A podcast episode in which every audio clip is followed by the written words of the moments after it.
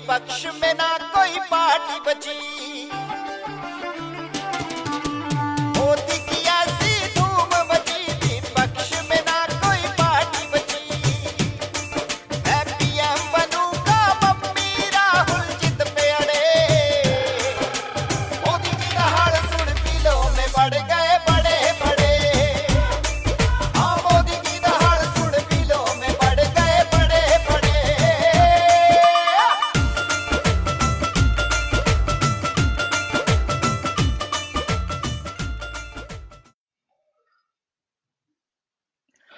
Welcome, folks, to the latest episode of Bharatiya Janata Podcast.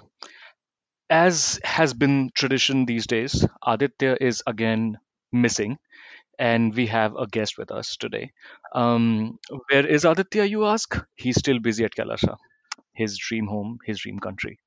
So today, um, I have instead of Aditya, Ashik with me. I know Ashik. Well, I know is a stretch, but I know him uh, through Twitter. He has been prolifically creating a lot of uh, Twitter threads over um, over his time on Twitter, and I have been fairly impressed by the amount of depth that he goes into in uh, creating those Twitter threads. So, Ashik, I will ask you about you, but before I do that, how much time slash research does it take for you to kind of create the the kind of threads that you create on Twitter? Um, well, it depends. Like some threads are like uh, basically my opinions, so hmm they Yeah. obviously don't take a whole, whole lot of time. But The when there are mhm. threads that uh, revolve around something that is a little controversial, or I prefer to get my facts completely correct, so that involves a bit of research and everything. So I would say like around two to three hours if I'm like you know completely into it, or Mhm. sometimes it just might take like a couple of days if I'm just you know alloc- allocating a bit of time every day for it. Yeah.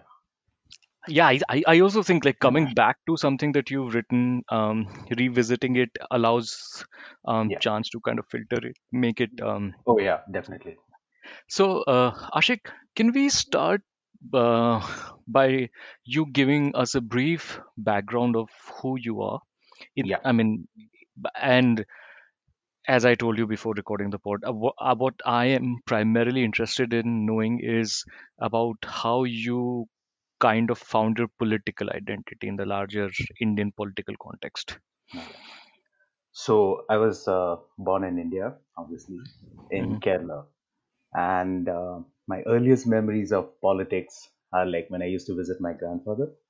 He used to be a fairly uh, prominent political figure in Kerala, where I'm, uh, where my grandfather is from. hmm Uh, but not like you know federal level, not national level politics, but like you know state level, district level politics. He was a pretty prominent figure.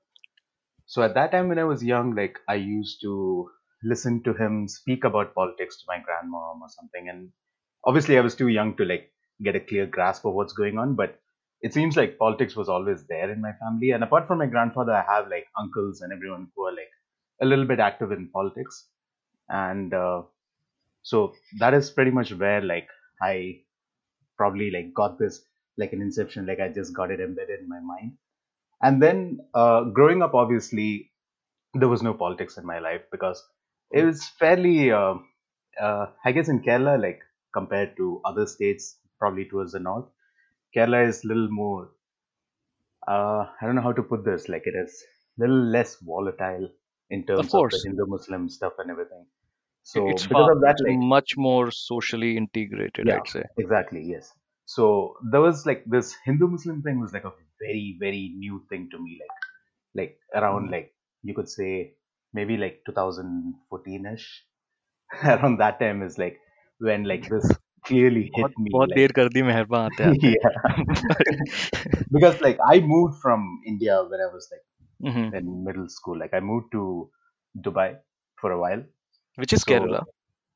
yeah which is pretty much kerala so again you know there was no hindu muslim issues everyone seems very happy i mean now that Mhm. as i grew up and like i'm revisiting my old friends and everything Mhm. obviously things seem to have changed a bit even in dubai like my old friends from dubai but yeah so so because of that i guess like it took me a while to like completely get my mind grasped around this whole like you know how how much of a division there is in our country and how this is not something new, how it's always been there. So everything was like an Mhm. enlightenment, enlightenment to me because every day I read something and I'm like, this is so crazy. Like, you know, why would people say this? Why would people do this? And then I read more about it and then I see like, okay, so this incident has a past. And then I read about the past and I come to know oh, this Hindu Muslim thing in this certain uh, district or in this certain state has been happening for a very long time. So Yeah. it was all pretty much news to me, and like obviously it all came crashing down after 2014. That is when like you know I like I realized like how how far this has been going on. Like so yeah, that So is that's where like I you could say like you know I started forming strong political opinions about things. So let's uh, take a step back. This is something that I like to do. So uh, let's take a step back and go before 2014. Um, and uh, I, I'm trying to go back into time where you'd think that your political identity or political ideas are not as strongly formed, right? Okay. Uh, how did you look at India in general as a country? And uh, whatever like basic जैसे basic politics होता है ना जैसे कि Hmm. Like um, कि co- India has n- like 12, 13 prime ministers, whatever. Like a Yeah. एक civic civic idea of India. How did you look at it Okay. basically? So uh, during my time, my childhood in Dubai and everything, Mhm. like India was like you know it was always treated like oh this is our homeland, this is where we always will go back to because obviously like in Dubai, living in Dubai, there is no like long term expectation of living there because you know you don't get citizenship and stuff like that. Yeah. So there's always been this thing like you know India is our homeland, that is where we will return to, that is where we are from, and so there was always this immense pride and love for India. Like we have always had it. Like and i studied in an indian school in dubai. So republic day independence day everything. Like you know we celebrated it brought flags to school and Mhm. it was always nice like and like everyone just seemed to be on the same page with that in that regard. So there was never an issue of like you know oh you're muslim you're from pakistan. Like you know that was never an issue.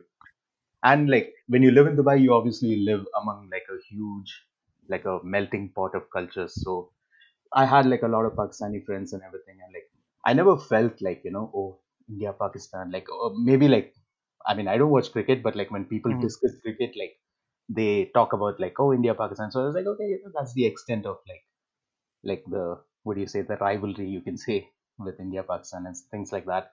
So in general, like India was just like, and obviously I used to go on vacations and go to Kerala, and uh, it was just fine. Everything is fine. There was no there was no enmity there was no rivalry i never felt any friction because of my identity or my Mhm. religion or anything like that so that's how my childhood was and like i mean we can get into like later on like Mhm. as i grew up like now uh, i go to bangalore also often i have friends there and Mhm. i have some family over there and all and bangalore like i used to always like club it with uh, south india where I used to feel like, oh, South India, you know, everything is calm, everything is like, you know, everything is happy and everything. But Karnataka and Bangalore in general, obviously, I witnessed it. Especially the coastal. Exactly. Yeah. I have like, like firsthand, like I can see the changes that has been happening in Bangalore, like in terms of uh, uh, the divisiveness in among people, like with rel- uh, religion, obviously. So So uh, yeah, uh, I'm s- I'm sorry to cut you. Uh, basically, this this is um, interesting. Uh, so basically, was there a moment before 2014? Oh, I mean, both of us agree that things are things are not right yeah, right yeah, now, or have been for the, at least for the last six years, right? But yeah. was there a moment, and it could be after 2014 as well, but was there a moment where you felt, ki, boss, there is something weird about uh, uh, all this, and there is something weird about vis-a-vis my identity yeah. uh, to my country, you know, like, yeah. So uh, I guess like it wasn't like a single incident. It was like a slow buildup of things. hmm Like you know, because like a single incident, you obviously like you know you tend to brush it off, thinking like, oh, you know, hmm it's it's obviously a one-off incident. But like you know, like uh, online, I guess like you know when when I started reading more about politics because I was like, you know, I need to know about what is happening and stuff. So I started reading, and obviously, like you know, when you read about like the government and everything, you tend to have opinions, and like you know, just discussing with people or like maybe online or whatever it is, hmm and then like there was always this pivoting of like any argument that you make, it always goes back to like, oh, you're Muslim, that's why you have this argument. And I'm like, no, I have this argument because of so and so reason. This is why I have this Mhm. opinion. And they're like, no, no, no, we can't trust you people. You guys like should have gone to Pakistan. And and that was like like you know the shutting down of like any opinion that you have and like you know sort of dehumanizing you like you know as a person who can't have an opinion because your primary goal is like like you know your religious identity your primary identity and that is all you are so all that stuff like it was like a slow build up obviously and and like i guess it peaked in 2014 i mean like maybe like 2015 i guess. Like it must have peaked at that time where i was like okay this this like you know hard cynical guy like kind of like i'm like i don't know what's happening. I don't know like you know what happened to india. Like where did this all go wrong and everything? Great. So, so, so quickly, let me just stop you there. When you say what happened to India, I'm, my assumption is that at some point you felt that, uh, you know, जो जो school level का एक propaganda होता है, right? Every day we go Hmm. to school, we do. I mean, at least in I I went to school in India, right? So in India, Yeah. school में you do like the national anthem and India is my country, the Pledge of Allegiance, Hmm. basically. So there is a there's an element of propaganda, right? yeah Even yeah. in schools, um, which kind of normalizes this idea within you कि भाई India is uh, a naturally de- decent country, yeah if not a great country. I mean, most of us, most of us grow up thinking India is a great country, but yeah yeah at, at the most basic, India is a decent country. So mm, when you say that, I feel that there was some some idea at some point that hey, India is home and India is a good country to be in. yeah And um, did let's go let, let's go to your Dubai school days when you ha- when you had a mix of Pakistani and Indian yeah yeah and um, Yeah. Sri Lanka whatever. Did did from the Pakistani side, for example, was your Muslimness ever questioned because you are of Indian origin? I- I- Something like that ever happened? No, actually, no, never actually. I mean, it might be because like Dubai is like a fairly large Muslim Yeah. country, so everyone's like, ah, you know, like no one really questioned like in that way. Like I never received anything at least because I had a lot of friends who were Pakistani and like, Also, do you did you find ever find yourself defending, sorry, defending India oh yeah, to these I people? mean, I mean like not in like in a hostile manner. It's more like ah, nahin, nahin. हाँ. yeah, it was like it was always Not there, like you know, yeah, yeah, yeah, but like, it was just like uh, yeah, obviously not Twitter, but like you know, it was always there where we just like oh, you know, like see our economy is like this, it's so like robust, it is growing, it's so so powerful, and like our army is so great, and they'll be like Oh oh my no, God. our, we also have fighter jets, like you know, just like basic level, like you know, uninformed arguments, basically. Like during school days, obviously that's all we had it was just like very simple arguments there was So- never there was never any hostility or anything surrounding the indian uh, uh, sorry india pakistan thing So let me tell you uh, briefly about um, so about me basically, and then I'll want you to reflect on this. So I grew up grew in grew up in India, okay MP, North India. ah, okay Uh, come from a family which is very right leaning Hmm. even today. Very matlab politically rightly like Yeah. involved in politics. Yeah. Um, and I I have been going to Shakha up until I was 18. oh and um, yeah it, and this is I'm, I'm talking about like 2004 5 I, Okay. Mhm.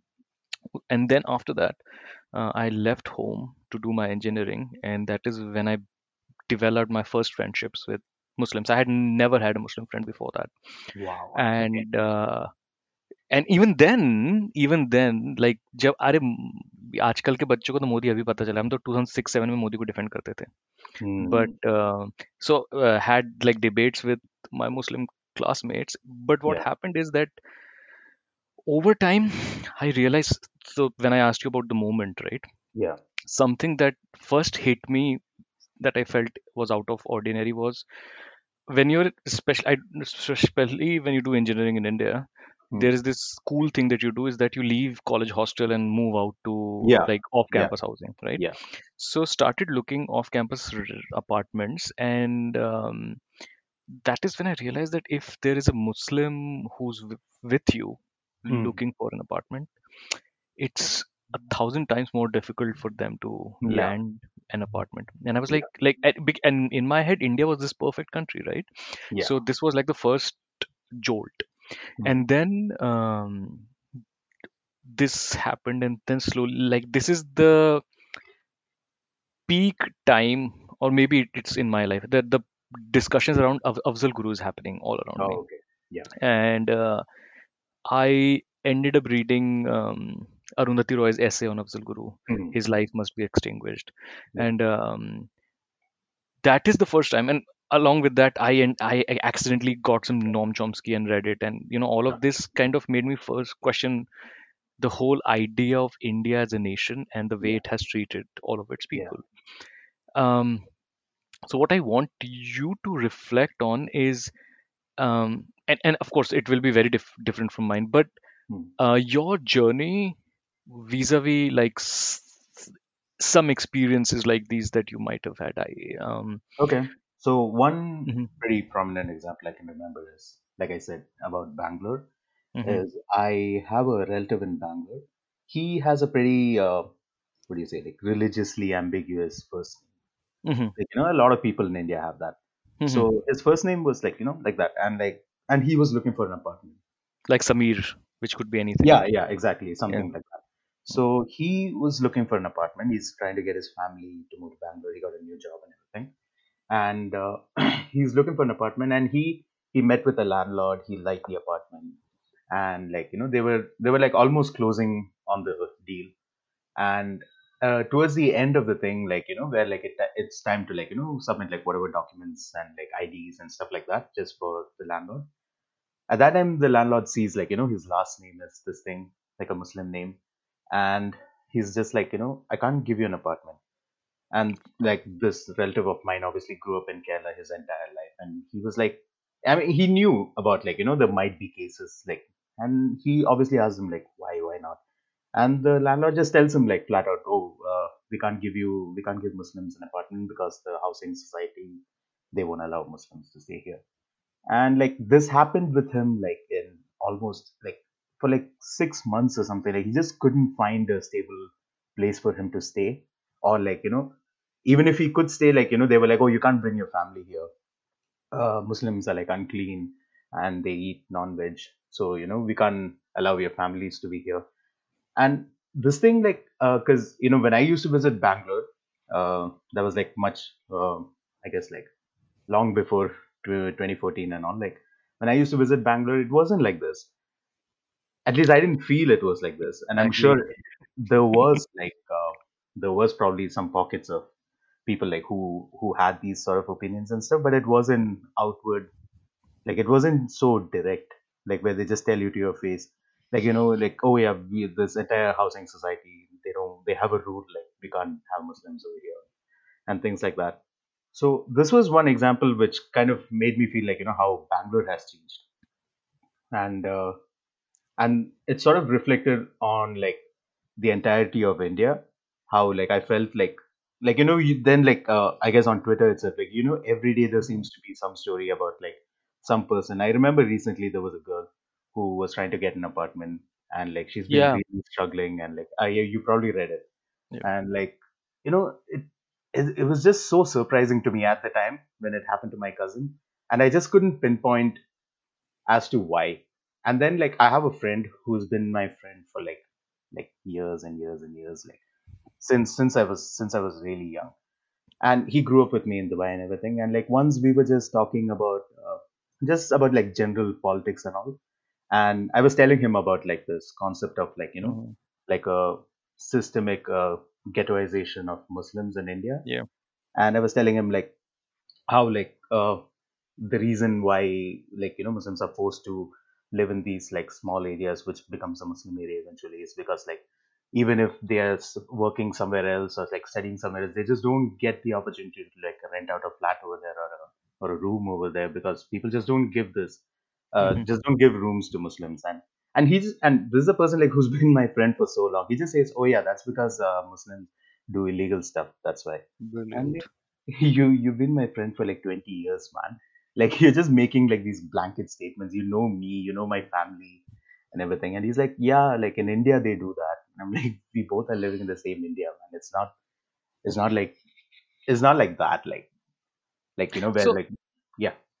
No, no, I'm saying you you mentioned uh, two interesting things. One okay. is that you felt Bangalore has changed. Yeah. Like maybe, or maybe in your mind, Bangalore changed. Bangalore was not like that. At least that's what you felt, right? Yeah, that's my and perception. yeah, and that could have could be expanded to all of India. And Yeah. secondly, you talk about of this friend, right? Yeah. So um, definitely there something happened, Hmm. something happened, and that changed um, a lot of people. I, for one, believe that it was always inside. It Hmm. just found a way to come out.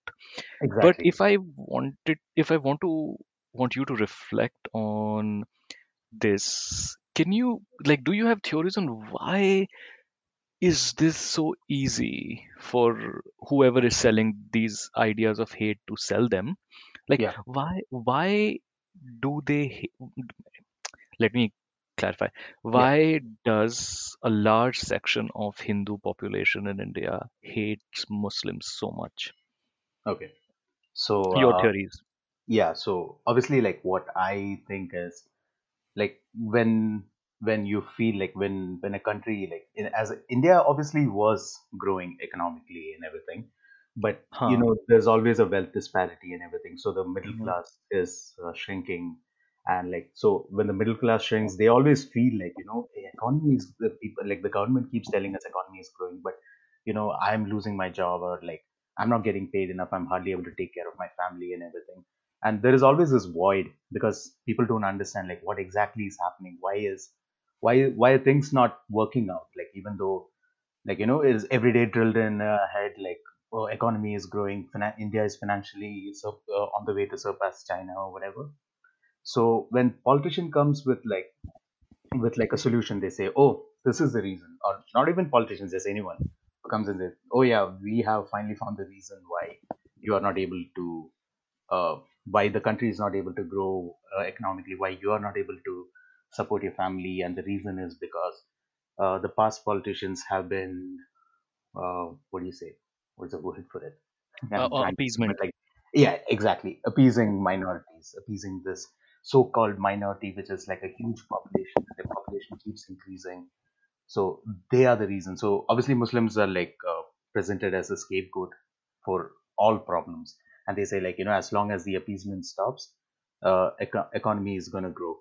And it starts off as like you know as like oh Mhm. we need to stop the appeasement and all, but then like over time I I'm assuming like it it turns into like an anger towards a certain society in this case Muslims obviously like it turns towards it becomes anger eventually and uh, and I think like obviously this piled on to uh, an already built perception in their minds that you know i'm because i know a lot of people who have been hearing like muslims are the bad people since their childhood.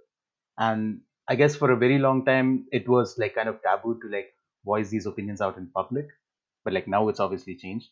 So when they have already had this sort of opinion and then like someone comes to you and says oh yeah we have like um, this data or like you know we have this financial backing to like uh, not financial backing like we have this data to prove to you that uh, appeasement of minorities is what uh, is what is keeping you down that is what is keeping hindus in general down is because these minorities have have been taking a large chunk of uh, resources and everything so uh, and this is very similar to what uh, i read what i've read before about like uh, in germany what they used to do with jewish Yeah. people obviously it's not on the same scale or anything i'm not making a You don't have like to qualify it, my man. It yeah is, who knows? Like, it's yeah not one day, you know, it doesn't yeah happen in a exactly day. exactly so so a lot of there are a lot of parallels in that sense where like where like i read about something like that and i'm like okay this is exactly what people are being fed now where like they demonize they keep demonizing and they keep blaming muslims for like every small problem that you have like they'll find a way to like somehow blame it on like the muslims so i think that is one major reason i feel like like you know that this Oh, yeah. divisiveness has become so strong now C- uh, clearly, um, the the economy, uh, as it were, uh, at least our numbers from 2004 to 2014 were much stronger than what they are in the Hmm. at least in the last few years. yeah And I keep reading news about how economy is Indian economy is not doing as well. yeah However, it doesn't seem to impact um, the the narrative at all. supporters yeah Yeah, yeah because it yeah seems like um, like they will they are मतलब if I put it in very bluntly कि मेरी एक आंख ले लो but as long as उस मुसलमान की दोनों आंखें जा रही है I'm happy Hmm. Hmm. right uh, and I mean, So honestly I don't have an answer for this I, I just don't know what is behind this but this nonetheless I find very surprising and very frightening yeah, that these people um uh, sorry so basically what you mention is something that is li- like a, a, a line of argument that has been used in in US as well, yeah, yeah, yeah. Uh, immigrants have been demonized uh, Yes, in, when it comes to India. yes. There there seems to be um, a se- and and what you talk about inequality is a very fair point. I think that because Yeah, it's again similar in US as well. yeah. And I feel that this rising tide of right wing across the globe Hmm. uh, could be tied to the rising levels of inequality in our economy. Yeah. Um, uh, so, um, so do do as as someone who's I, I'd say is is is constantly thinking and examining your situation. Have you ever um, thought about connecting the dots between rising hates for minority and the overall overarching system of capitalism? Uh, yeah, obviously, I think, I believe there is a, a connection, even though it might not be as direct as I'd like. I'll, I won't, uh, I mean, I think it might be, but there is obviously a connection to it because one, one major thing is like the wealth inequality, where like the rich keeps getting richer and the poor keeps getting poorer. And that is where you see the disappearance of the middle class. And like for any country to be a thriving country in any in any metric like you need to have a thriving middle class. And when there is this disappearance of middle class is when people start getting more desperate. And like you know where they feel the sense of hopelessness where like things just seem like you know no matter what i do no matter i do engineering or like uh, medicine or whatever it is like you know I, there are no jobs and you know where where's my future going and stuff like that. And like obviously the easiest scapegoat are immigrants or like you know othering of uh, a weaker section of society. So it it just puts the like you know like shifting the blame from from like the bigger picture like the the larger economic problems where like you know people have to take responsibility the uh, the financial minister whoever it is who are supposed to take responsibility they're just shifting the blame and they present a scapegoat in front of the people such good halwa, man. what She makes such good halwa. yeah, I saw that. I know this is- this is a very sexist thing to say, but like it's eh, eh, anyway. that is Let's that is uh, another thing I mhm. feel like there is a lot of showboating in our in this new Modi government. It's like you know, like with uh with a finance minister, like she presented the budget and in that yeah, in the desi. Bahi Khata. Yeah, exactly. Like So there's a lot uh, of showboating as opposed to like yes, I completely agree. problem solving. So and th- this will so all the 10 listeners that I have, right? They, uh, uh, if anyone else listens to this outside of that, they will give me a lot of galis. But I think this is uh, the very nature of um, a Hindu society.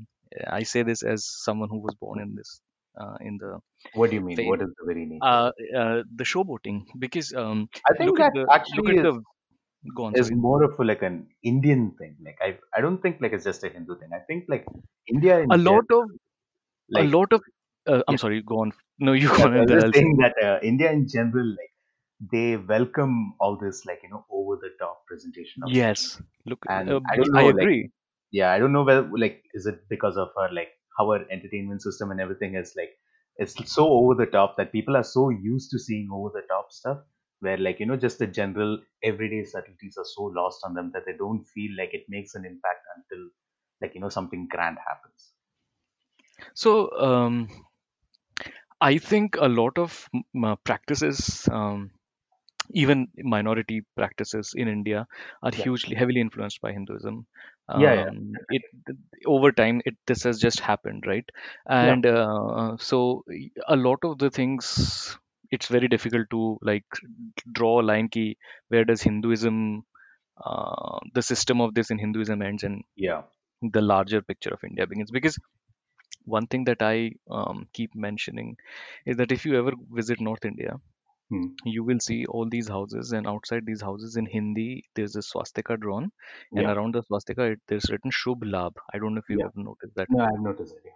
You've noticed it, right? Yeah. Yeah. So, so Shubh Labh is basically um, Lakshmi's uh, sons or daughters or something, uh, goddess Yeah. Lakshmi's, right?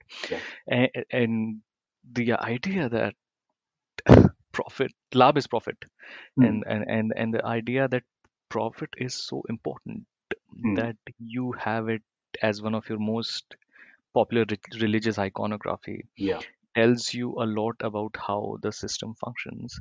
Um, it, it is a lot about how it is seen and Hmm. perceived rather than reality, and that is basically how this government has functioned in the last six years, right? Like Yeah, Modi definitely. ji is a lot about how everyone what, what everyone thinks of him Yeah. rather Yeah, Rather so than who he is actually. Yeah.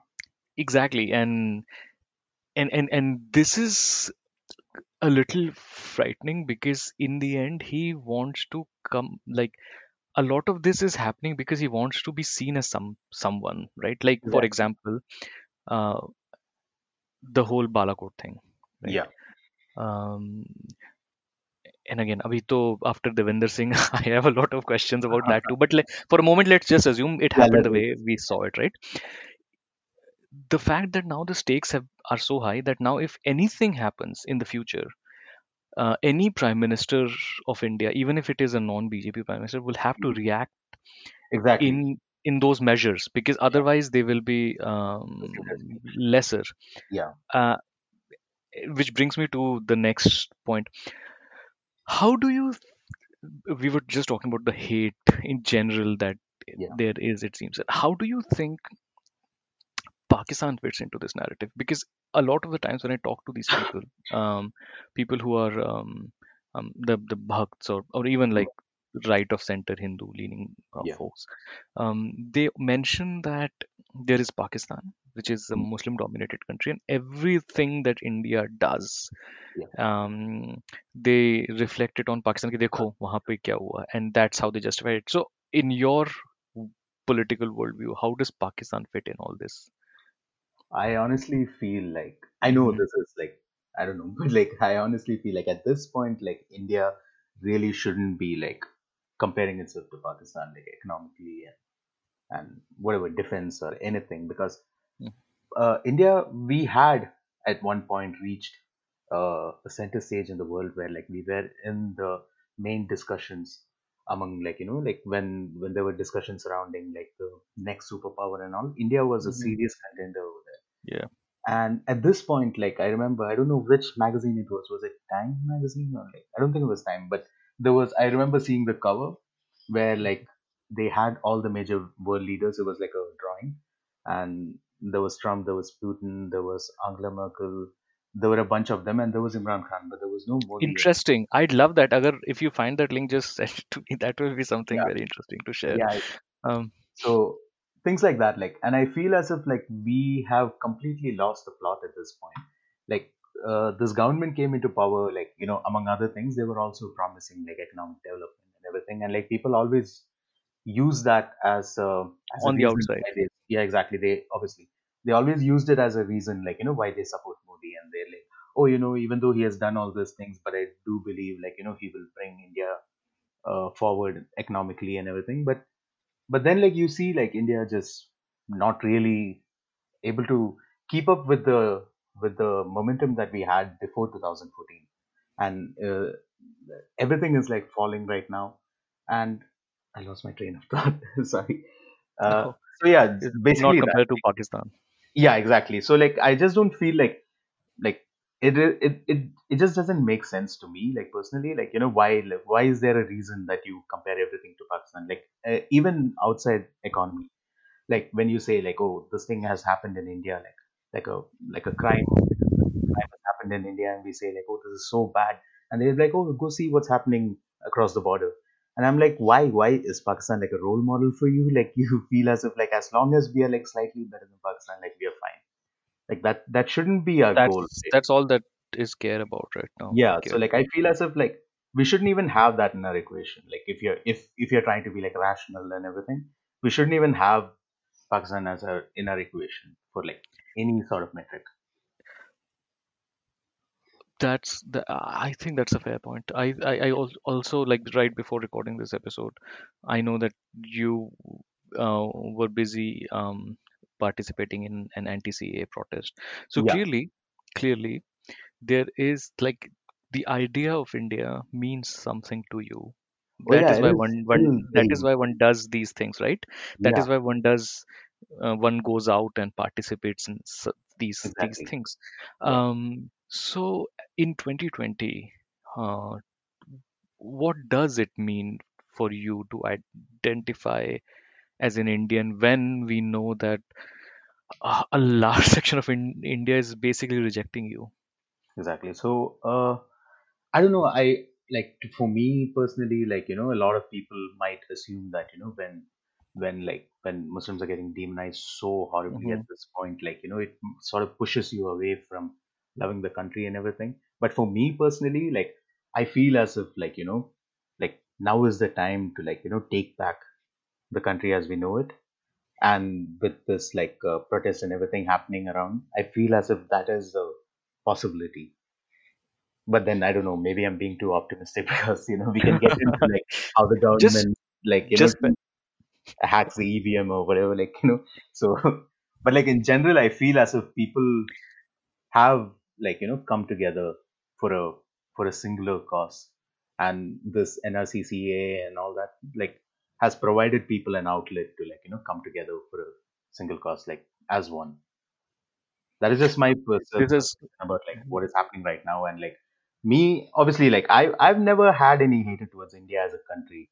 Like you know I am not saying that. no no no I'm not insinuating you said that. I'm just saying like in general like you know like even though like I've discovered like over time that you know how how majority of the population view Muslims, I've honestly still felt as if like that that you know there's a light of hope like you know things can change things will change and so far it's not been going in that direction but you know i still feel as if like you know it can change eventually because a lot of things i also believe are like uh, cyclical in nature just like the economy where like we have recession and then we have like good time so i feel as if this right wing surge around the world uh, will come to an end i don't know like whether it's going to be like a peaceful end because the last time there was this sort of a right wing surge obviously World War Two happened and everything like that. And I don't think something of that scale will happen, but there there will be some something that has to like you know something strong enough, a force strong enough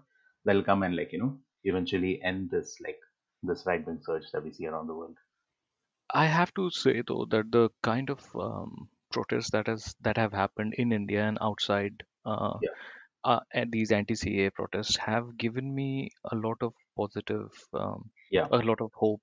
yeah, Uh, simply because f- before this, I had thought that I had completely given up on the idea that um, Indians will ever come out on streets, uh, mm, ever uh, do anything mm, of that sort. And I yeah, ho- honestly felt that there are too many against the kind of I- idea of India that you and I are talking about here, yeah. and that is why it's And almost to um, be completely honest, like mhm. I'm, I was so surprised to see like the amount of people who actually come out in India to protest against this, and exactly. it just it just gave like you know things like when I see that like it gives me hope. Like obviously like you know there is it is it is not as bad as like you know because social media and everything kind of puts us in a bubble where like Oh my God. people th- feel Yeah, I I have a question for this as well, but yeah like like you know you're constantly bombarded with like hate and everything and you kind of develop this perception like is this what the entire country is but then like you know when you step out and you see like the level of protest and everything happening where like you know like your your fellow indian brothers and sisters are like standing shoulder with uh, shoulder to shoulder with you and fighting for your right like the hindu population who are protesting obviously they are safe but they have come out like you know put themselves in danger to support your right to be a citizen in india and that obviously makes me feel very good like it makes me feel happy it gives me that that is essentially yeah, and that is basic. I don't really personally I don't really care about any economic or anything. This is this is why yeah I want India to sustain itself because of this Yeah, idea that there are exactly, people who can have completely different faith-based ideas and still stand shoulder to shoulder. exactly. Um, which brings me to um, the question, one question that I had from you. So I have, I have for the longest time believed that Twitter will make extremists of all of us. I think because twi- because be, just being on Twitter, uh, Yeah, the idea of retwe- retweets and likes yeah, is fueled by this uh, like you have to constantly take a more extreme position yeah, just to make sure that it's it's even seen, exactly. right? How has the social media correspondence So shaped I, you? Firstly, that, and on a lighter note, if you have access to it right now, some of your favorite hate messages that you've received, can you like read one or two for me? Yeah, yeah, definitely. So obviously, I completely agree with you, and hmm I've never thought about it that way, but it makes complete sense where you said like you need to keep taking a, a more and more extreme position, Yeah. and I see that like because like in in uh, with Indian politics, since I'm so involved with it hmm uh, through Twitter or something, it is more of an organic move to uh, to a towards a towards a more and more like what do you say like a confined position Yeah. And everything. But like with American politics, like it always surprises me, especially like because I'm I'm a huge supporter of Bernie Sanders. I really Me like too. his politics and everything. Oh yeah, I, I remember you and Amit were talking Yeah. about Bernie. I know Amit is also a supporter of Bernie. Yeah. So when I see Bernie and I'm like, okay, yeah, his policies make sense and all. And then like mm-hmm. out of the blue, like it'll be hit like I'll be hit with like a tweet where like it'll be so far to the left and they'll be like, oh, why isn't Bernie enacting this policy? And I'm like, like US is not ready for that sort of like yeah. Like you need to take it one step at a time. But then like now since you said it, maybe since I'm so involved in uh, Indian politics that that I don't notice this gradual shift of opinions where like you know you confine yourself to a smaller and smaller hole like you know where where like it just becomes like impossible for someone to relate with your opinions because they are so far to a certain like to the right or to the left like So so for completely agree with you just just for a moment, Bernie, right? So so uh, uh, recently there was this whole thing about Bernie being sexist, yeah. And uh, my biggest fear, just for a moment on American politics, my biggest fear is that what will happen is that uh, Democratic Party will whoever is the nominee, I, be it Bernie or anyone else, um, they will elect a nominee, and then a large section of the Democratic voter base will sit sit at home because that specific nom- nominee does not pass all the purity tests yeah. that are out there. so i remember something similar Mhm. happened in the previous election yeah where like bernie was yeah, from the party and the bernie bros as they call it a lot them of them moved to Jill Stein, yeah and exactly. like had all the people who voted for Jill Stein, even 10% voted for her uh, to Hillary. Hillary in yeah Philly, it would have been completely different. yeah But it, it um, makes complete sense and and it is something it's so sad to think about it but like you know like i understand like it's easy for me to say like people need to think tactically when it comes to politics where like you know like you should have a bigger goal in mind and like work towards that but like over time especially with like american politics where like this entire process is so dragged. Like i remember i started watching the debates when like mhm, a few months ago they started the debates yeah. I've been watching them and like elections are not even until november. November. so by then like people form these strong opinions and like there's so much enmity within the democratic party like. And it just like i remember with a lot of kamala harris supporters like completely hated tulsi gabbard supporters. Yeah. And they hated bernie supporters and everything I mean, Tulsi like Gabbard de- deserves some hate, by the oh way. yeah of course saying. i i i don't support zero percent but uh, but i'm just saying like uh, in and like when uh, kamala harris didn't qualify for the debate i remember like everyone else came and they were celebrating it and stuff and like so that means you're just push, pushing away the kamala harris supporters like you know and there is a possibility like you know like they vote for the other party just to spite you. Like i don't know whether that's a realistic possibility but i'm just saying like you know you keep pushing away people who are supposed to vote for the party but like you keep pushing them away because of the candidates. And eventually I it just completely demolishes the overall larger objective which is to beat donald trump. I think uh, when it comes to American politics, the the goal for both political parties at this point is not to get more voters. It is to ensure that the voter of the opposite party sits at home. yeah That is what happened in 2016, and that is what is the plan going in 2020. Mm. Like, it's obvious that if all people who support the Democratic Party, um, I'll go out on a limb and say that if all people who support the Democratic Party go out and vote, there's yeah no way that the um, Republican nominee will win.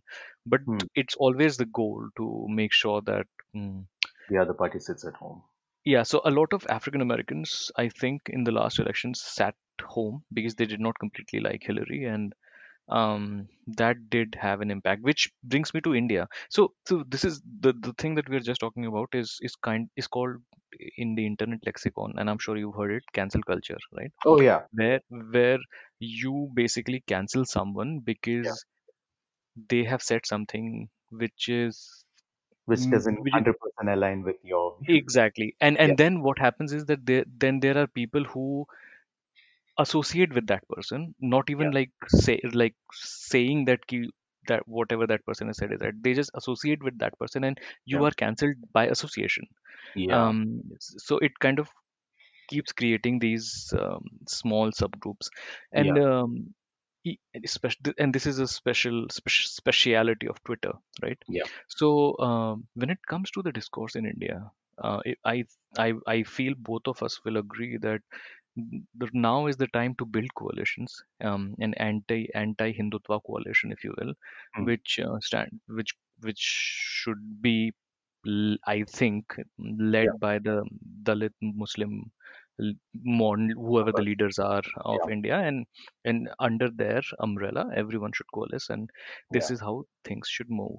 However I I feel that within these groups also there yeah. are so many divisions and every day i see a new division coming up on. Yeah.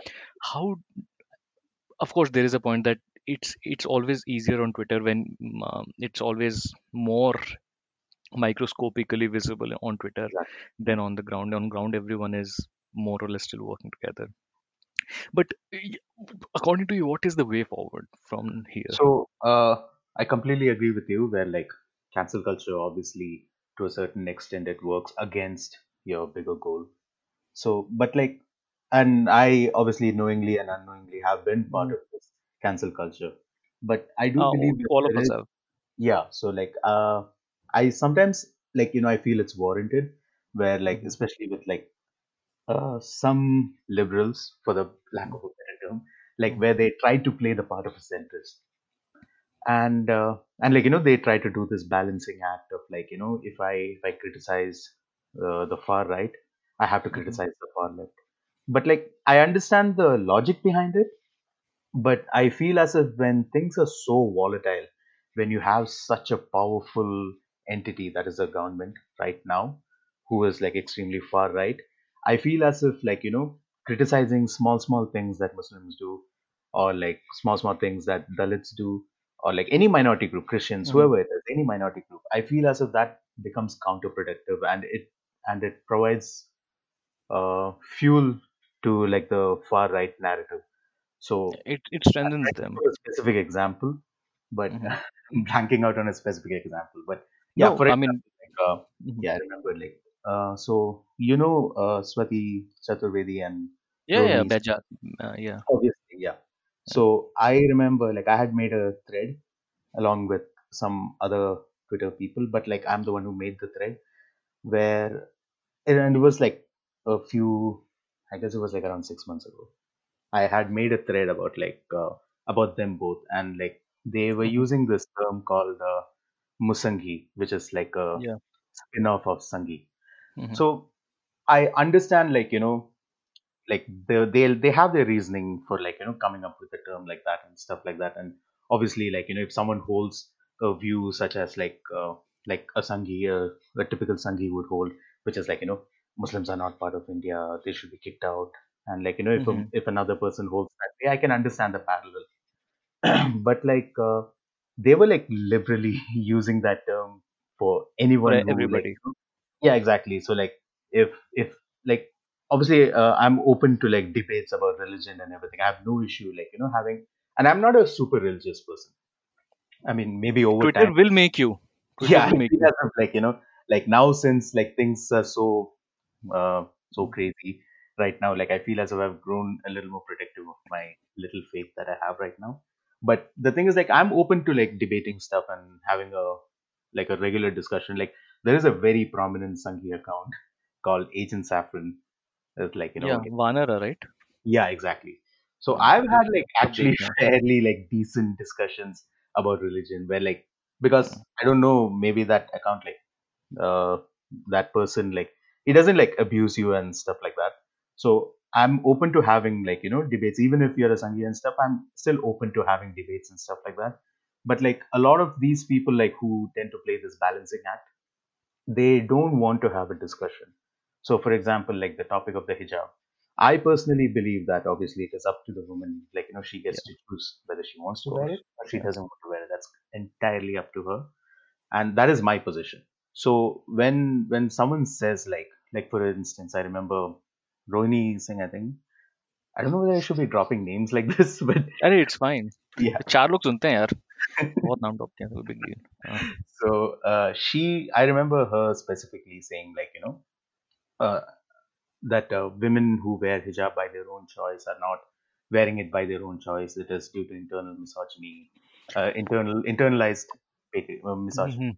And I know that term. I know what internalized uh, misogyny is, and it is a very powerful psychological thing where, like you know, like, and usually it is used in situations where like a woman stays in an abusive relationship because she Yeah. believes that that is the duty of the wife. Like you know, it's a it is a very powerful term like and i felt as if like she was trivializing it so much to a point where like you know like you know oh you're wearing a piece of cloth on your head because of this and like you know and i i didn't contribute to that discussion but i remember there were people who were saying that you know no like you know why can't she make a choice by herself? Are you saying that muslim women are not able to make a choice uh, by themselves for like you know for for keeping up their faith and uh, upholding their religion or whatever? Like you know if you're a practicing muslim like you know she a woman is capable of making that choice.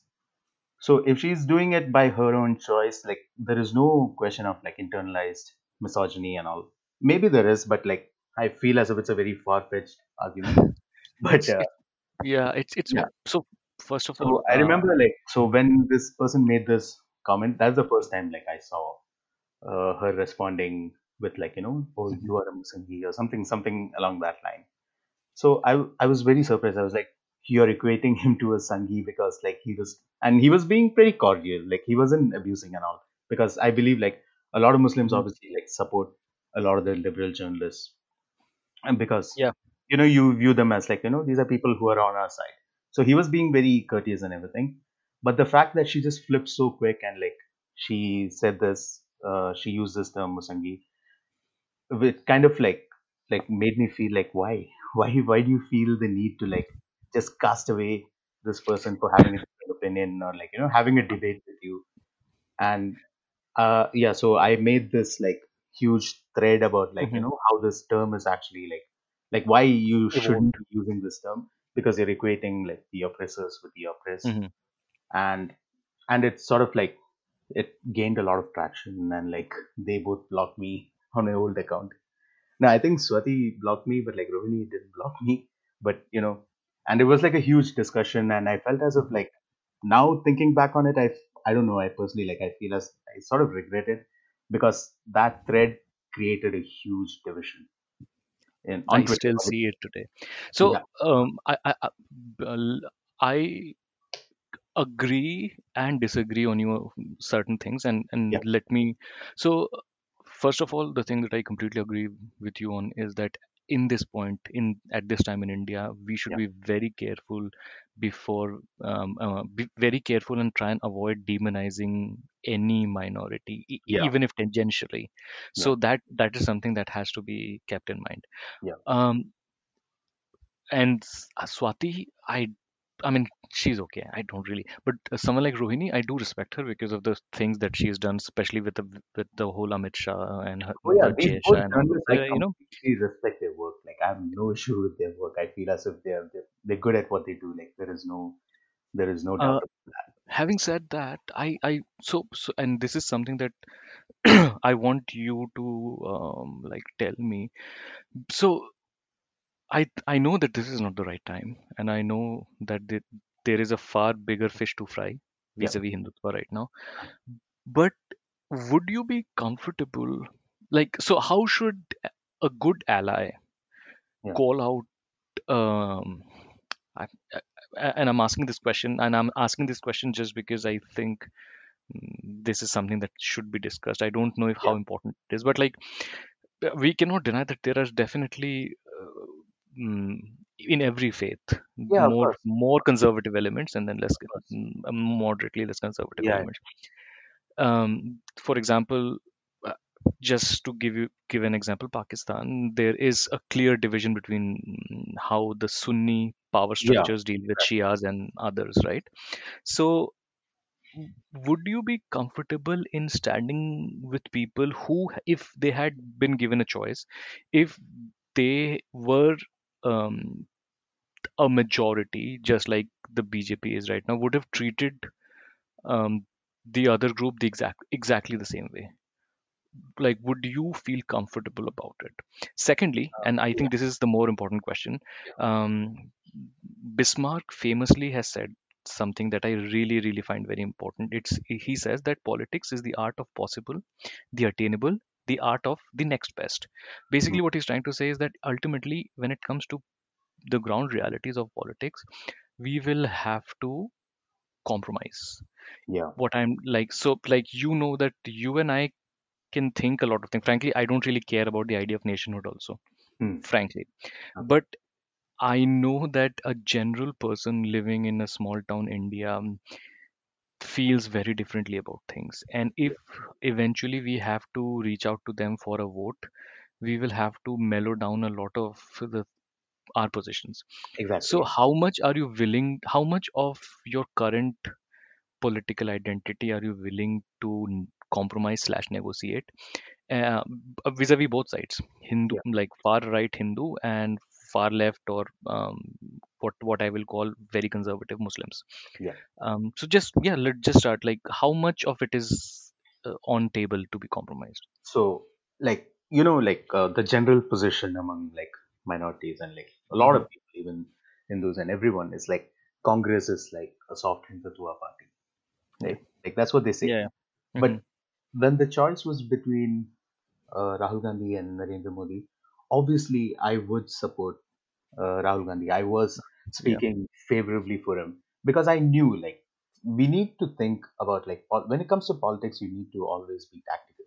Like personal opinions and Twitter debates and everything is very different, but when it comes to larger ground politics yeah ground politics like it is very imperative that we are tactical because you know we form these like small bubbles in our minds like you know with our opinions and everything and like you can't obviously expect like a like a person who lives in rural india to like align with your politics. So when it comes to the larger picture i feel it is very important that you need to compromise on certain things to for the larger for the larger goal. So that is how i view politics in general. Like th- there is always compromises. Like there is no politics without compromise. Because obviously you can never find a politician who is perfect right? So everyone needs to make compromises and and it's not like i feel like uh, who like Asaduddin Owaisi should be the pm or anything like that. I would love that by the way but sorry go on. Like you know i i just feel as the if like day just just a second. The day someone like Owaisi or even someone like mayawati yeah. becomes india's prime minister is the day that i will truly feel in love with this country. And this is just something that i feel. Yeah i mean i agree with you on that but i'm just saying like you know like from a political standpoint i just feel as if it's party has today not possible today yes Yeah, exactly. So that is the thing. So like when there is a realistic chance of like Rahul Gandhi or like so whoever it is from from uh, another national level party which is Congress uh, of becoming the PM of the country, obviously I feel as if it is our duty to like move our support towards them so that you know we can we can achieve a larger goal which is to get rid of the Hindutva party which is the BJP so yeah to answer your question my my personal morals and everything i'm obviously always uh, willing to make like reasonable compromises to achieve the bigger goal that is just my view on like how politics should be done um so uh, I, uh, so let's just quickly talk about um, the way forward Okay. um, uh, here. Yeah, I, and I guess both of us agree that the the way forward will be like whatever is happening on Twitter, Hmm. leave it aside and um, work together. Yeah. I, I think what, what is um, I I think what needs to be understood uh, is even within the liberal circles is that what kind of divides us is far less important than what unites us. Hmm. Even um, just quickly on the choice thing, hijab and choice. I Yeah. I find this debate discussions a little um, pointless because w- uh, और थोड़ा सा philosophical हो जाएगा शायद but what exactly is choice like if you grow, grow up in in South India or if, if you grow up in India right Yeah. if you grow up as a m- as as a Muslim in India for example Hmm. you will not suddenly um, start loving fa- chicken fajitas you'll always love biryani right Yeah. why Yeah. because mm, that e- every step in your life there have been moments that have conditioned you to like Yeah. a certain thing and you've never really like the experience of uh, where, whereas if you were born in mexico for example Yeah. 99.9% time you'll love chicken fajitas love and find biryani some more Yeah. more spicy so when we s- the notion of choice is very um, tenuous right like what is choice at the end of the day if i see my mother doing something if i see my sister doing something if i see something that seems righteous Yeah. um so good i will do it it's, and it's the same with hijab right You- Yeah. like i can as a woman make a conscious choice to wear hijab Yeah. and feel that it is my choice and even then it is not entirely my choice and i can similarly as a f- as an indian female keep karwa chauth a hindu Yeah. female keep karwa chauth see ये तो हालत है Indian female Hindu female सब एक हो गया अपने लिए uh, keep karwa chauth and uh, I f- I feel that I am doing it out of the uh, romantic feelings toward my husband when it is also something that has been fed to me um, Yeah. I mean, obviously that makes sense, like from a philosophical point of view, because that, you, like you know, that just completely picks apart the entire argument of like what is. yeah but but it- twitter doesn't allow for this right you cannot put Yeah. this on twitter because uh, इतना nuance तो twitter में No, it doesn't work on Twitter. So one example is like, for for instance, like my sister, she used to not wear the Mhm. hijab. She got Mhm. married, and like you know, my brother was like, yeah, Mhm. whatever, you want to wear it, you don't want to wear it, Mhm. it's cool. Like, but then later on, she started wearing it uh, because you know, I I never asked her the reason and all, but like she just said like you know, she she wanted to start wearing, it, so she started wearing it. So uh, this is like my sister's example, but I feel as if Mhm. like you know, even though like like growing up, like you know, she was never forced to wear the hijab and stuff like that, but then she consciously made a decision at some point in her life, like you know, maybe she maybe she read stuff, maybe so whatever it is, like you know, she made a conscious decision, like maybe uh, like you know something that got her closer to her towards her faith, and she started wearing a hijab. So yeah that is one reason, like I mean, that is one thing that my mind always goes to when people say like like you know, But don't you don't you also notice that a lot of Muslim men, for young men, have started like I think more Muslim young men keep dadi than their fathers, and I think that one of the reasons is because the religion in general has been ah. demonized so much that you almost try and hold on to it more yeah, strongly than you would in a normal situation. yeah, So yeah. and That is that is and that true. Like you kind know, of so uh, uh, so, uh, uh, and, and that kind of brings me to a diff- more difficult question. Do you hello? Can you hear me? yeah, yeah, yeah. Yeah. Um, so, and, and that kind of brings me to a more difficult question. Um, do you think, uh, in way forward, when dealing with um, people who are on the center or right of center, even, do we need to soften the way we talk about, for example, Hinduism or certain practices within the religion to be more accessible to them and to to have them be more uh, approachable towards us? So uh, it's kind of a difficult question because most of the times I feel as if Yeah, like I you know. know, like people lash out on Hinduism out of nowhere. Is especially like you know when like sometimes even I do that. Like you know where like it, it, it's usually like it just comes out of nowhere because like you know it's sort of like you know when you bottle up You per everything where yeah you've been like completely deep yeah. everything it just sort of comes out so uh, one reason i feel as if like you know a lot of people like hindus i mean uh, muslims have been like at least on twitter like have been like you know bashing a bit of hinduism here and there like talking about casteism or like whatever it is hmm We were talking about the way forward. So something that um, you were just alluding to, and I have also noticed is which is almost a, a nice thing is that this newfound uh, is Muslim assertion, especially yeah. on Twitter, yeah. where there's a bunch of guys, you and some other folks, who yeah. are very vocal about the Muslim Indian Muslim identity on Twitter, and and talk about how it is almost illogical to compare uh, the the Indian idea of secularism with anyone else, especially Pakistan.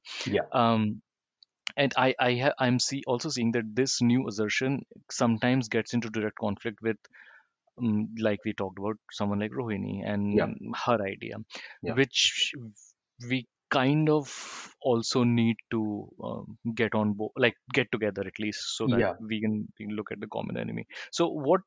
So and I know you were already talking about it, but how do you feel about this new assertion and how, how much do you feel is there room for um, compromise hmm. within this um, identity to e- enable because some so you recently must have re- i mean as assume Karoma, but you yeah. m- you would have read my piece on Newslaundry right and uh, uh, uh, the hindutva male yeah. masculinity i don't know if mm, yeah, yeah so basically uh, I I realized that the moment we start talking about uh, religion there is mm. another religion in front and somehow the moment you talk about like a common larger identity yeah. which uh, starts pointing out at hindutva as the problem a lot of people who, who follow the hindu faith shut themselves off and and yeah. it and eventually it becomes a problem in forging alliances. So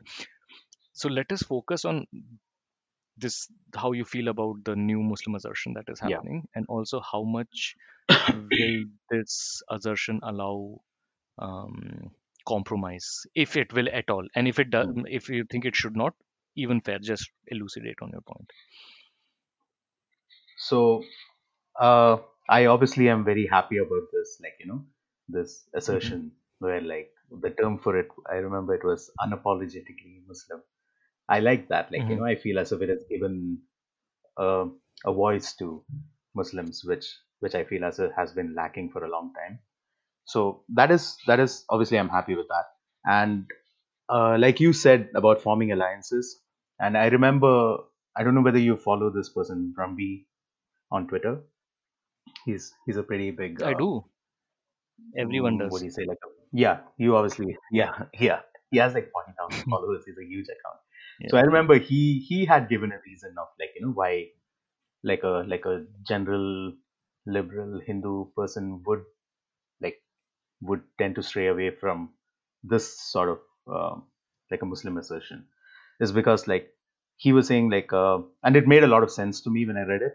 It was basically like how they had to like the like a liberal hindu had to let go of a lot of their religious practices to become a liberal. Like a lot of you know things that they might have hmm considered to be regressive they had to let go of that to be considered a liberal. And to see like muslims asserting their faith instead of doing what they had done to become a liberal like muslims are asserting their faith even more. They're saying that oh we are like unapologetically muslims. They they feel like like you know like they had to make the sacrifice but then uh, the muslims didn't have to make that sacrifice to become a liberal like so and and hmm uh, to draw parallels to it like i feel as if like when black lives movement in us when that first began yeah. there was this there was this uh, what do you say? There was a counter movement all lives matter yeah. right? So which was done by like a lot of people like obviously on the right right wing also but there was a lot of like the general public who were sort of like yeah like you know you can't just say only black lives matter obviously all lives matter. Like you know there were people who were saying that as well. So i feel as if that's a parallel towards like what is happening with like india in terms of like uh, how liberals tend to not completely accept this this uh, new group of people who are rising at least online with their Muslim assertion, and I feel as if like like uh, how we mentioned earlier, like you know when when when you get pushed to a corner for so long, you tend to hold your faith more dearly. Like when you're pushed to a corner for your faith for so long, Yeah. you tend to hold hold on to it more dearly. So, and and I feel as if that sentiment is not going to go away at least anytime soon. Like this Muslim assertion, I think it's only going to get stronger. But obviously, like I feel as if there is a responsibility among Muslims also to make sure that it doesn't like you know it stays as like you know this is my identity and I'm and I'm happy with it and uh, like you know I'm not going to let go of my identity. It should stay within that sphere. Like it shouldn't it shouldn't surpass that and you know go into a more extremist or like you know not extremist more like more fundamentalist side. That is what i feel for like the long term. I feel it is actually good that muslims are voicing their identity and their opinions and everything from the standpoint of a muslim because i feel like it is important for muslim to speak muslims to speak about like what what is going on with them like you know particularly with them. In the same Mhm. way like how i feel like any other marginalized community needs to speak about their problems. Instead of like you know being like oh we are all indians we should speak like you know like oh these are indian problems and we should speak like that like Which no. paper over a lot of uh, lot of uh, problematic things. yeah. So I, I just feel like it is important like and i'm very happy with this. And especially like on twitter i it's it is it's a nice small community of like people like Yeah. a lot of them are like funny and like we make jokes and everything. It's nice There, like even within the the Muslim community, so there is someone like Arfa Khanum Sherwani, right, who is very active, who's very respectable, yeah yeah and yet she s- yeah still holds on to a certain idea of uh, जिसे कहते हैं गंगा ज- जमुनी तहजीब, you know, uh, whatever it means, yeah you know, yeah uh, and she even yeah gave a speech in uh, Shaheen Bagh recently where she said that yes, it is important to say La ilaha, but maybe we yeah should n- not do it in in this platform. what are your thoughts on this? so my mom she, when i was speaking to her like a few days ago hmm not a few days ago like a little longer than that she told me the same thing. She was telling me like see like you know all these protests and everything happening is very nice like i'm very happy with it but she personally didn't like the fact that people were chanting la ilaha illallah uh, while protesting. So i hmm asked her like why why why do you feel like you know that shouldn't be said? She hmm said and what she said is like this would uh, like um, like it would create a like an aura around the protest where it seems like you know oh this is a muslims protest and this is only for muslims you know and would keep away like moderate hindus. That's what she felt. So and i i i obviously i don't know like you know i can't disagree with that point because it makes sense to me as well. But i feel as if like when when when muslims use like uh, a slogan like la la la while while protesting. I feel as if like if something like that like you know just a just a slogan that is part of someone's identity like that to a marginalized community's identity. Like hmm if, if them using that slogan scares you away so fast like you know how strong were your values for for like you know for whatever you're protesting? Like you know how strong were your opinions and your values on that? That you know like you know few people chanting this would would like you know scare you off from the protest and i remember shashi tharoor also made a similar Which statement uh, and and which is fair. Um, personally, I think that um, ev- like the idea of Indian secularism is this, which is unlike something like a French idea of secularism. In Indian Hmm. secularism, everyone is religious. India is a deeply religious country. Everyone is religious, and um, uh, I would have loved, in fact, if there were in CAA protest, there was a group of people chanting "Lai La, and then then there were another group who was potentially ch- chanting someone something like Jai Shri Ram. Yeah. Sadly, that part is missing, and sadly, I'd love for that to happen, but mm. maybe it's maybe someday in the future. Lazim hai ki hum bhi dekhenge. Hmm. But, uh, with that, uh, I think we've had a long and very interesting discussion. Yes. Fingers crossed. Yes. I hope all of the audio is saved. Mm-hmm. Um, I and this has been a tradition in in every episode that I've done. yeah Anything that you'd like to recommend to our listeners? Anything that you've recently read or yeah seen on Netflix, even anything?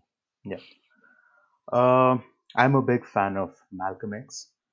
hmm Uh, I I started off when I first read his biography and everything long ago, and I remember there's there's an old movie about him. Yeah, it's called X. Uh, hmm I think it's Denzel, right? Washington. Yeah. Mm. So you know, uh, so uh, I would encourage everyone to like read up about him. Like uh, his his uh, earlier part of his life is very questionable. So you know, after uh, after I think in the beginning part of his life, like you know, he was part of Nation of Islam and everything. Like, like you know, ignore that part. But like you know, after he became like an actual revolutionary, I feel as if it is it's very a lot of his speeches and everything are worth listening to or like reading and everything. So I would say like you know everyone go check him out, read read his stuff. It's it's it's uh it's it's prophetic in a way. I feel like a lot of things he says like you know about the media and about how the government oppresses people and everything. And obviously he was fighting for black people, uh, hmm African Americans uh, at that time. But I feel as if a lot of things there are Are a lot of very similar. parallels. Yeah, there are a lot of parallels between his struggle, like you know their struggle and what is happening in India right now. And apart from that, uh, Mhm. make sure you follow me. My old Twitter account got suspended I am following you everywhere, man. I saw Oh yeah, tweet and then I started following you again. okay. Because my old uh, Twitter account got suspended forever. So, like, is it completely done? Like, you cannot ever recover it, yeah? No, that I because like they give you one opportunity, one chance to appeal for it, and you appeal it. Like I, you know, I wrote like a whole thing and like I gave proof and screenshots of what happened and everything, but like they just replied back saying that yeah, we're not gonna restore your account. So I had to make another one. I could have like read out some of the old uh, messages that I received from like you know ultra right wing people, but like I lost them. There were a lot of Oh man, do you do, do you not do you not remember some like at least one that you like really remember, I mean, I have one in my new account that I got just today at 10:30 कुछ अच्छा मजेदार होना चाहिए। So he he starts the message with like relax jihadi. Jihadi all okay okay. He's like don't get so hyper. You are a converted muslim. Your parents got converted to islam by Aurangzeb and now you're calling him your father. Haha what and your muslim dad. Islam came to india and it's just a man-made religion. I was like, bro, every religion is man-made. ha ha ha. And then like you know there was a typo. Why did you So respond? Why would you respond no, I didn't respond. Like it just came in my mind. Yeah, okay. And then like he made a typo, so he corrected the typo in the next message. He puts the asterisk and it's like and equals about. and then is like I uh, your prophet said God told them that Jews are cursed for their sins. Ha ha ha! What bullshit! Now more than ninety percent of noble Nobel he spelled wrong. Nobel Prize winners are Jews. So much Islam population, but less than three percent Nobel Prize for science winners. He clarified like science. Maybe he checked it and like he probably saw like only science were like okay dominated by Jewish people. Ha ha ha! From childhood, you Muslims are taught only to be Allah ke bande. That's why you people are dumbos. that actually made me so laugh a first lot. of Like, all, you know, when it's like from childhood, you're taught. Yeah, first of all, you one you have to respect one thing. He's not just an ordinary Nazi. He's a grammar Nazi also. yeah, Okay. yeah. yeah. And then I don't know where like he took this tangent on like Jews and stuff. He's like, you hate Israel, but most of the Arab people use Israeli technology. I'm like, I've never like hated on Jewish people. Like, I have no issue with Jewish people. But like, I don't No, know no, but this is like a that. standard 101. You know, just This is standard 101 Islamophobia, yeah, na? I mean, the moment you start on this journey, right? The moment you start yeah, reading stuff, they will start showing like there are yeah, like there are crazy Maulanas also, right? And they are on YouTube as well. And then, yeah, yeah. I mean. I Yeah, I yeah. had a I had a I had a discussion discussion. I had a message from a random dude today who basically said that uh, Hmm. Muslim women are subjugated and kept under parda. Therefore, Modi, like roundabout Yeah. way mein, therefore Modi ji Hmm. brought CAA so that Muslim women could come out and protest. Hmm. See, see the logic? Do you see the logic? master stroke, master stroke. Exactly. I love So like you know with that, these messages when I receive them. Like it's so entertaining. Like I don't respond to them, but like you know I find it very entertaining. It's it's hilarious to me.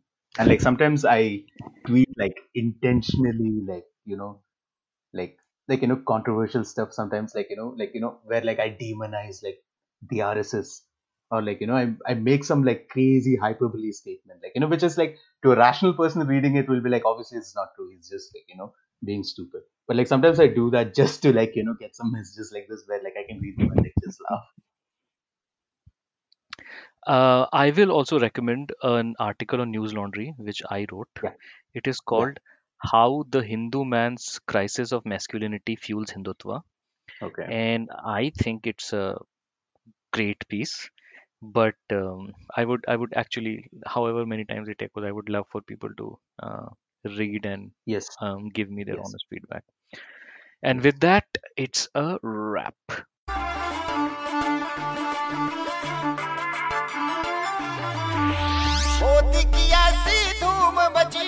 पक्ष में ना कोई party बची